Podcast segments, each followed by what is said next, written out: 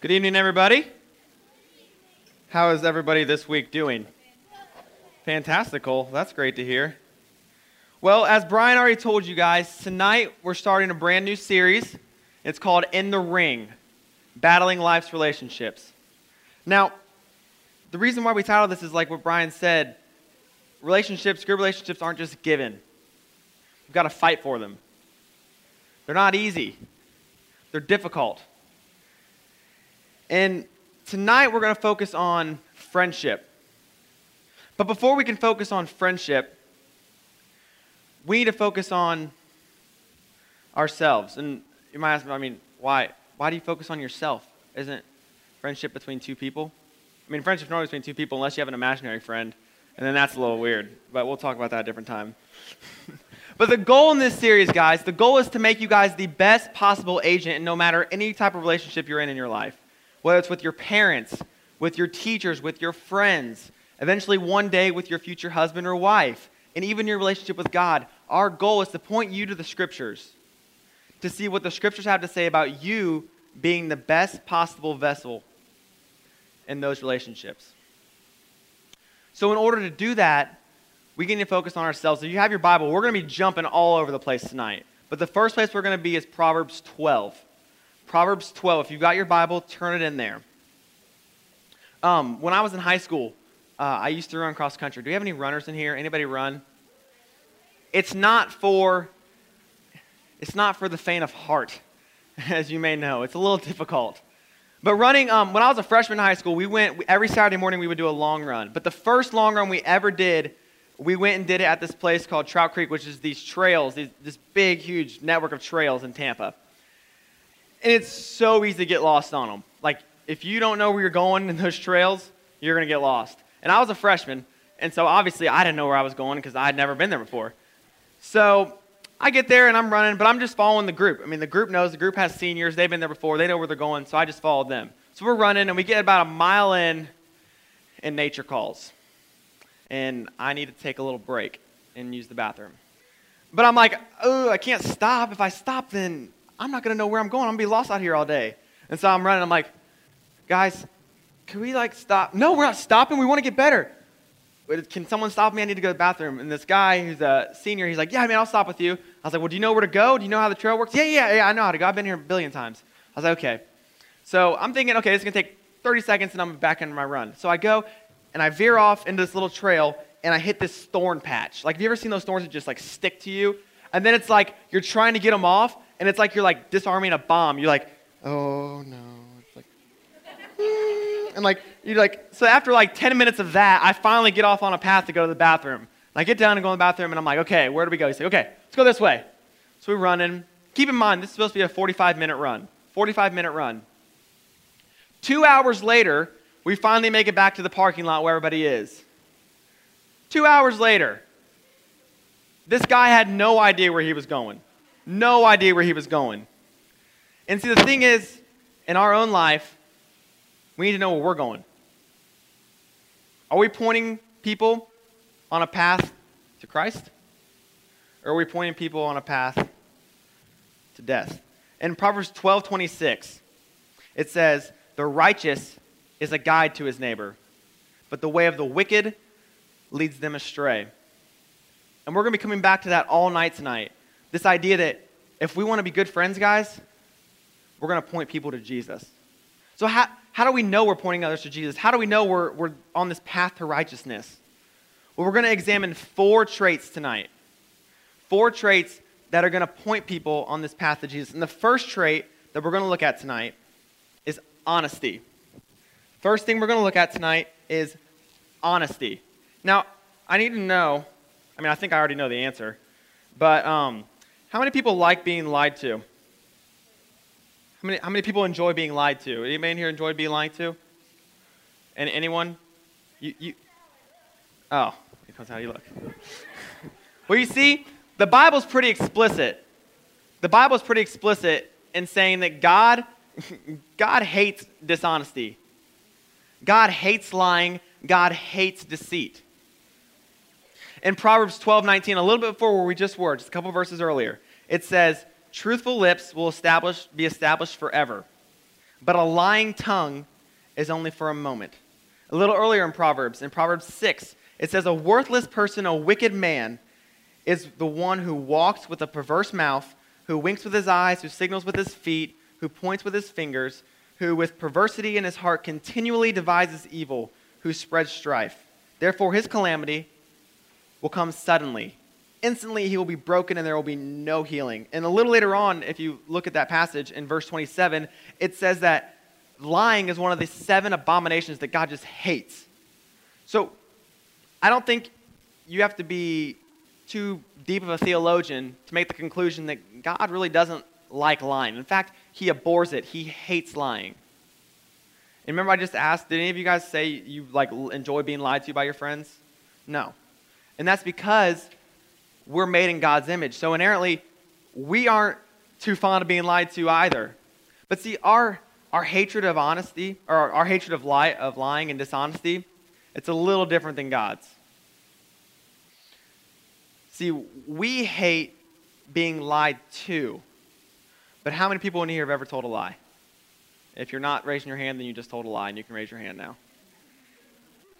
exactly. Everybody in here has told a lie. Everybody in here has told a lie. So, if we hate being lied to, why do we still lie to people? Why do we still lie to people? If we hate being lied to, why do we still lie to people? And the answer is our sin. You see, lying kills relationships. It kills them from starting, and it can kill them in the middle of a relationship as well. I had a uh, friend in high school. Well, he really wasn't a friend. He was kind of just this guy I knew. He, he ran track with me. And he was one of those people that, like, he just told stories just to hear his own breath. Do you, do you guys know people like that?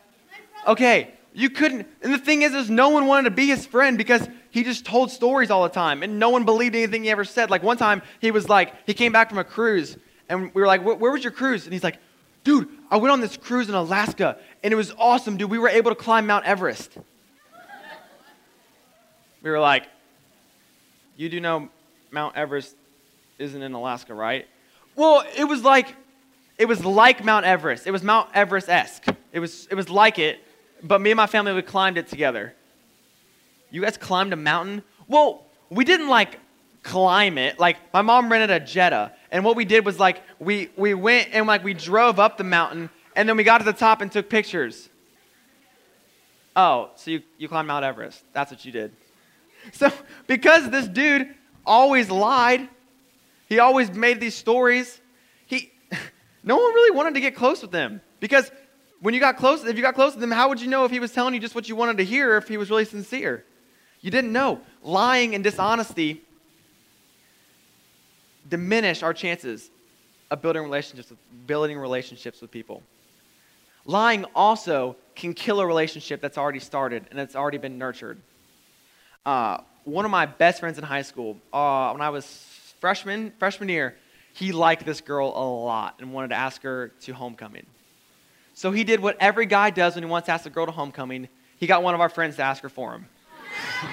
but he no, he wanted to know. He's like, dude, I don't want to ask her and get denied. So he goes to my friend Felix. He goes, Felix, could you could you just like ask her? You have a class with her. Could you just like see if she like is into me? If she'll say yes, what she's feeling. Felix is like, yeah, I'll do that for you, man. Well, Felix had a hidden agenda. See, either instead of him going to the girl and asking her if she wanted to go to the dance with Hendrix, he went ahead and asked if she wanted to go to the dance with him. Yeah. Ooh. So he comes back to Hendrix, and we're, um, we're all, we were at my house, because we all literally lived in my house in high school.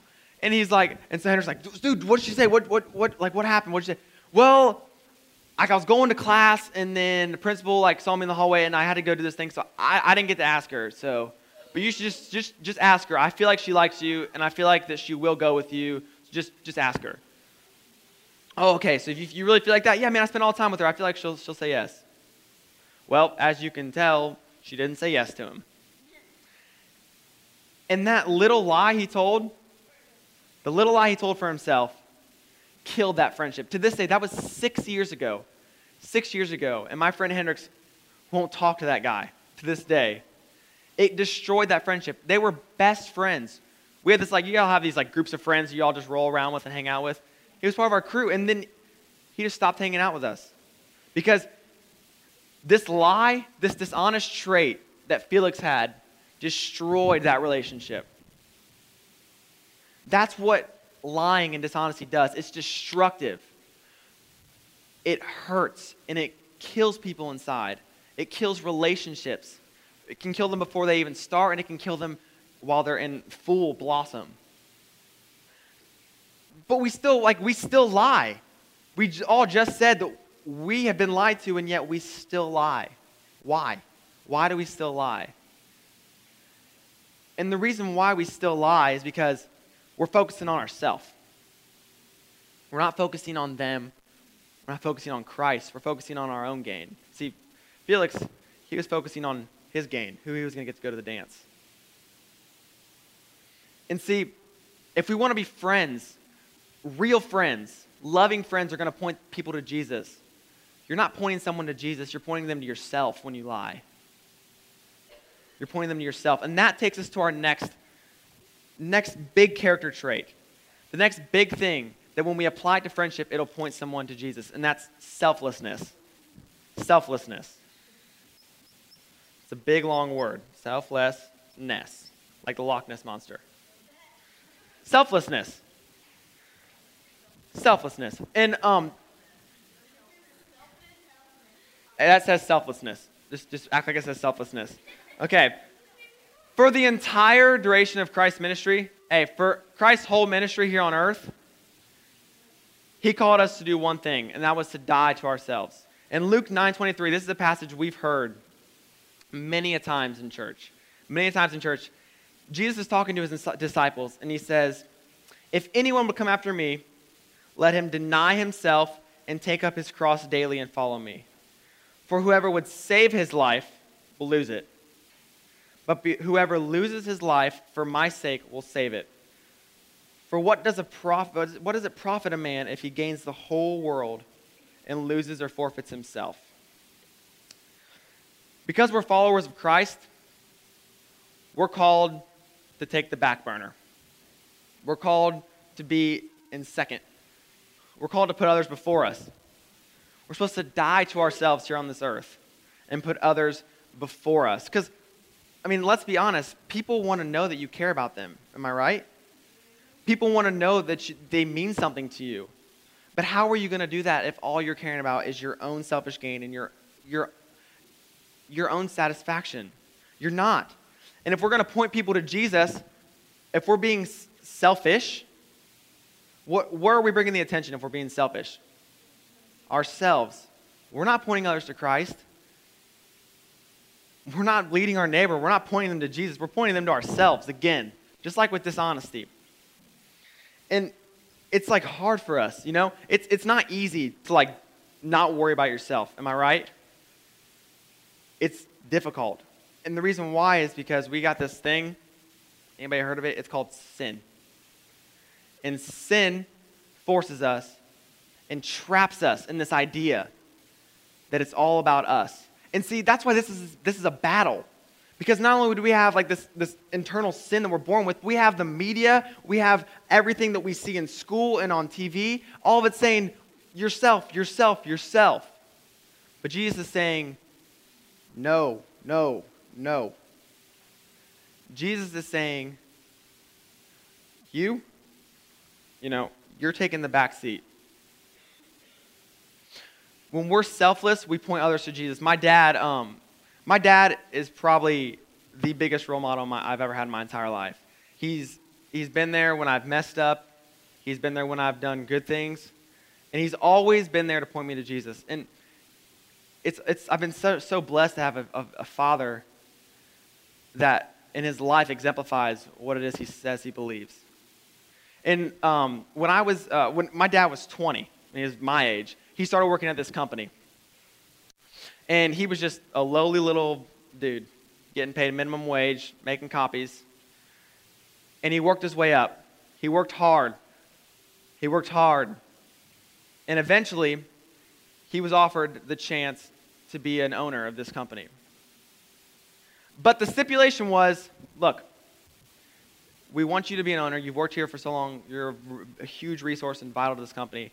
But we're moving the company to Florida. So my dad prayed about it, and our family prayed about it, and he decided the best thing for our family would be for us to move to Florida, for him to pursue this new season in life.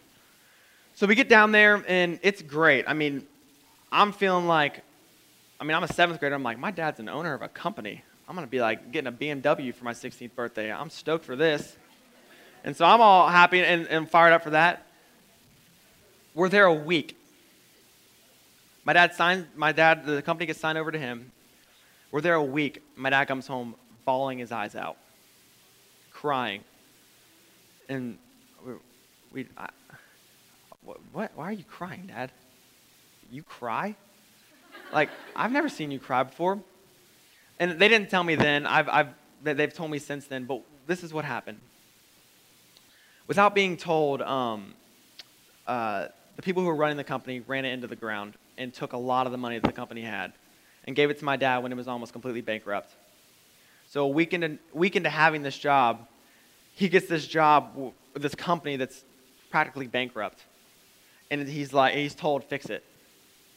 He doesn't know what to do. He's angry at these people for doing this to him. They didn't even give him a heads up, they just did it to him. Well, my dad worked hard. They got some consulting with different banks, and ended up the company was able to get out from the ground, and they're back and they're steady, and they're, they're a healthy company now. And about a year ago, my dad got a phone call. And this phone call was from one of the previous owners who had ran this company into the ground, who had not talked to my dad in six years, had had no contact with him whatsoever. He calls him and he's like, I know that you don't want to hear this right now, but I'm really struggling and I've lost all my money and I just need a, a job. He's like, I'll be a janitor, I'll do whatever I can, I just need something. And I didn't know who else to call. So my dad, this guy almost ruined my dad's life.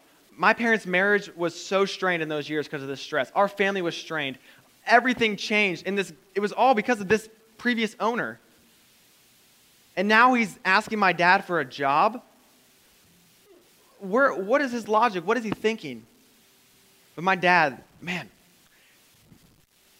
without skipping a beat, says, Yes, absolutely. Absolutely. We're actually in need of this position, and you can fill it because of your experience without even skipping a beat.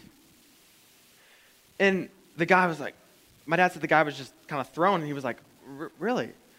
I didn't really expect you to give me something like that. Yeah, yeah, definitely. We, we could really use you.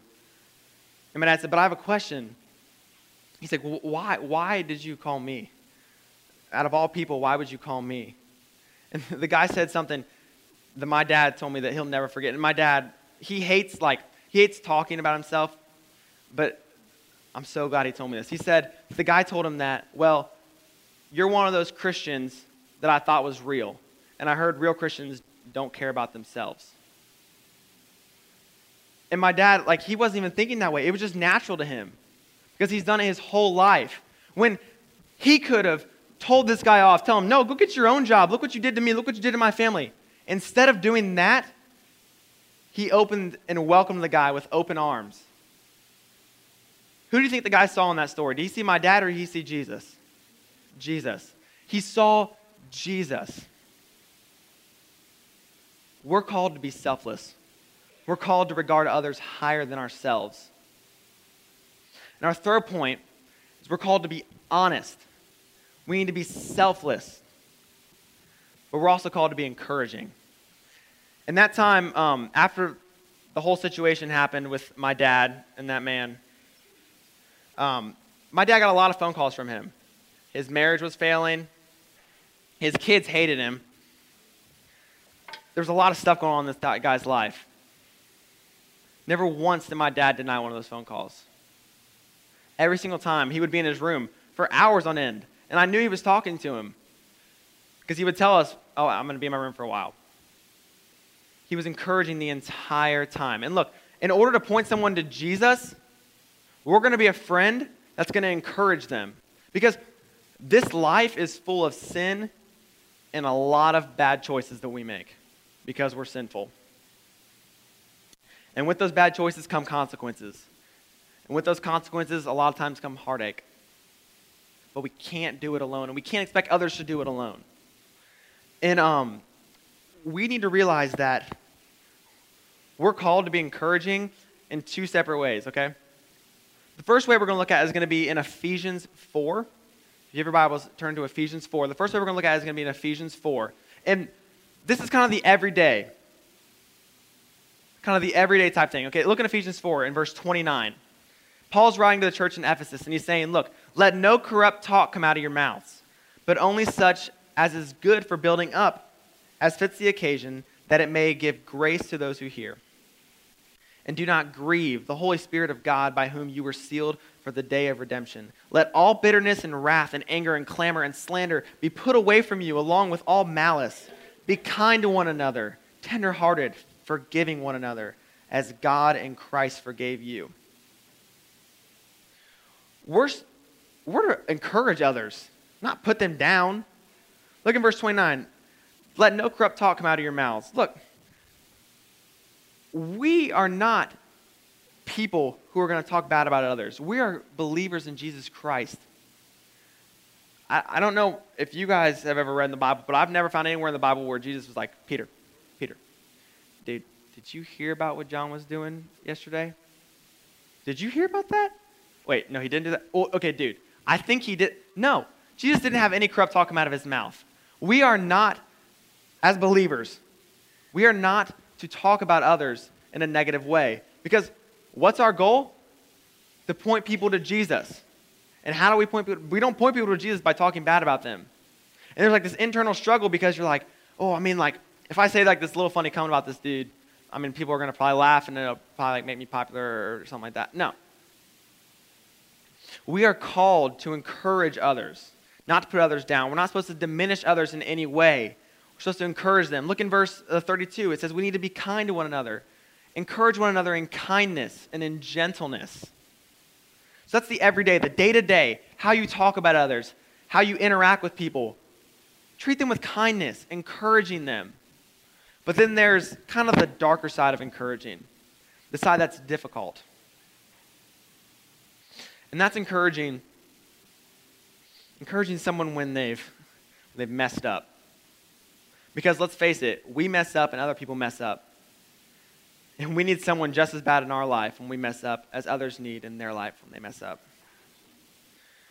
We need to, we need to be people that can go to someone when they make a mistake, slap them on the side of the head, and be like, you know, you messed up.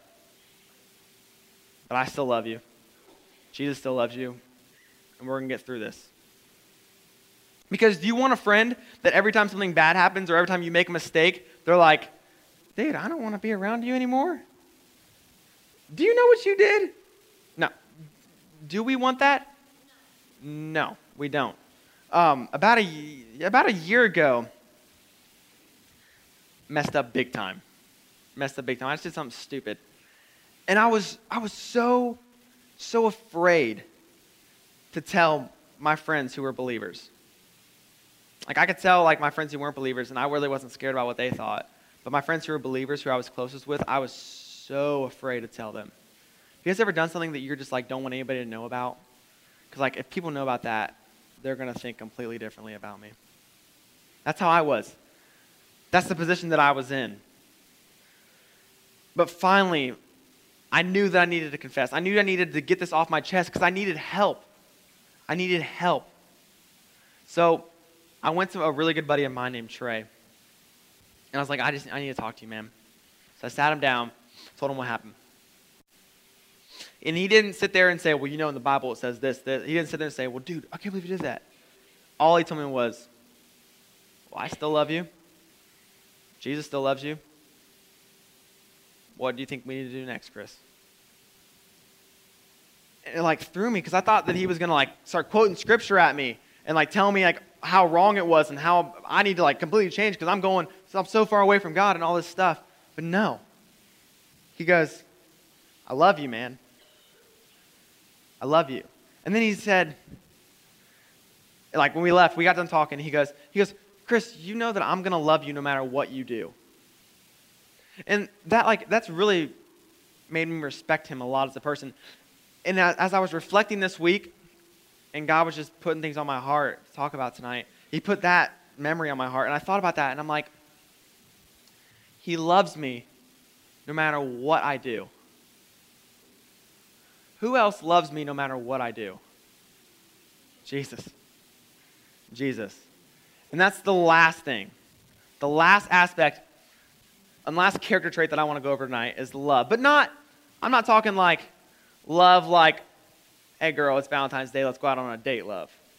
I'm talking loving like Christ. Loving like Jesus. And if you noticed, I didn't list that. Because all these traits, they fall under this umbrella of loving like Jesus. They fall under that umbrella because Jesus exemplified every single one of these traits when he was here on earth. And he still exemplifies them to this day honesty, selflessness, encouragement. Jesus is the ultimate honest person. He's the ultimate definition of selflessness and is the ultimate example of being encouraging. He's the ultimate example. And when we love like Christ loves us, those things fall into place. Breaking them each down one by one. Look at honesty. Jesus says in John 14, he says, I am the way, the, the truth, and the life. No one comes to the Father except through me. Jesus exemplifies he embodies truth itself. He says, I am the way, I am the truth. Jesus is the truth, the gospel. Jesus is truth. In Hebrews 6:18 it talks about how God cannot lie. It's impossible for God to lie. And since Jesus is God, Jesus cannot lie as well. Jesus exemplifies honesty in every aspect of his life here on earth, and he still is honest to this day. He has never broken a promise. He has never deceived you. He will he is the epitome of being honest. He keeps his word. He keeps his covenants. He keeps his promises. Which leads us to Jesus is the most selfless person to ever walk this earth. Ever. In Philippians 2, Paul is talking to the church in, um, in Philippi, and he's like, Look, you must have the same attitude that Christ Jesus had. For though he was God, he did not think of equality with God as something to cling to. Instead, he gave up his divine privileges. He took the humble position of a slave and was born as a human being. When he appeared in human form, he humbled himself in obedience to God and died a criminal's death on a cross it's so hard for us to be selfless because we cannot be humble naturally. Our sin doesn't allow it. But Jesus, it says he humbled himself into the position of a slave to serve us. And then he humbles himself to die for us. This is the most selfless act mankind has ever seen and ever will see. Jesus coming to earth as a man and dying for your sins, even though you don't deserve it. I don't deserve it. We don't deserve the love and selfless, selfless act that Jesus did. And neither do any of your friends, neither do anybody that you meet. They don't deserve for you to be selfless. But you don't deserve what Jesus did for you because of how selfish you are. You don't deserve what Jesus did to you because of your sin, but Jesus still did it. Jesus still did it. He exemplified selflessness in its greatest form. So, how can we avoid being selfless to others who make us mad or lie to us or betray us?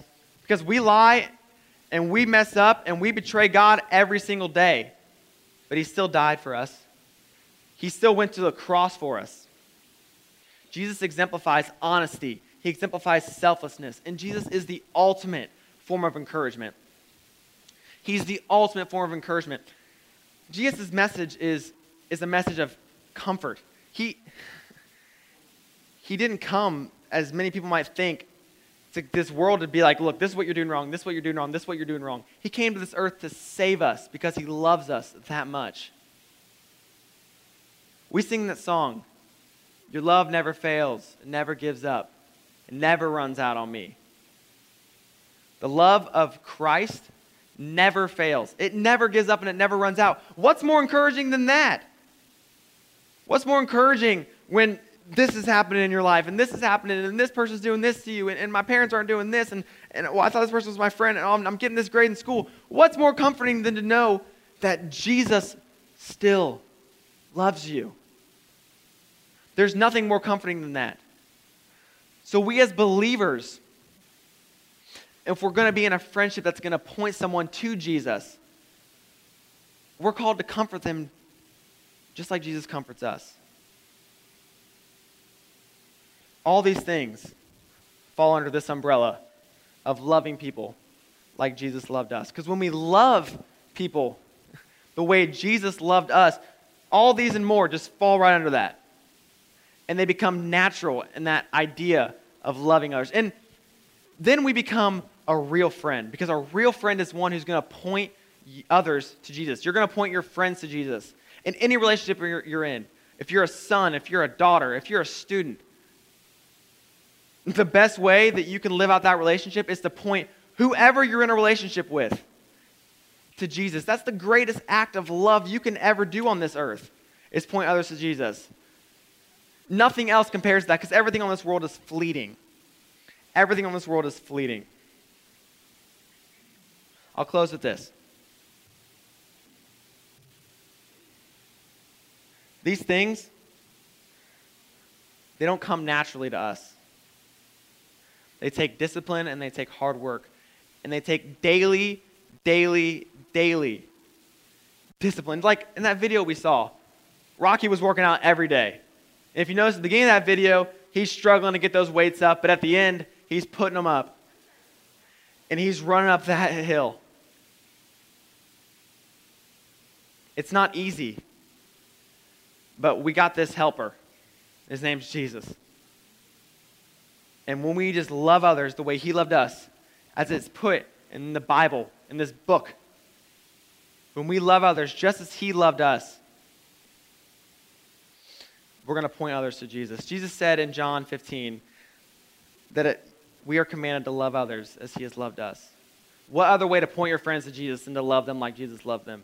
Because when you love them the way Jesus loved them, you portray Jesus the way he's supposed to be portrayed. And they see Jesus, and you guide them to Jesus naturally.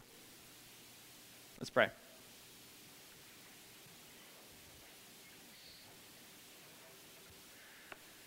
Father, I thank you. I thank you that you've put people in our lives, God. I thank you that you've put people older than us, people younger than us, people our age, people of all differences and unique qualities. God, you put all these people in our, our lives and our worlds for a reason, God. Lord, I pray that each and every one of us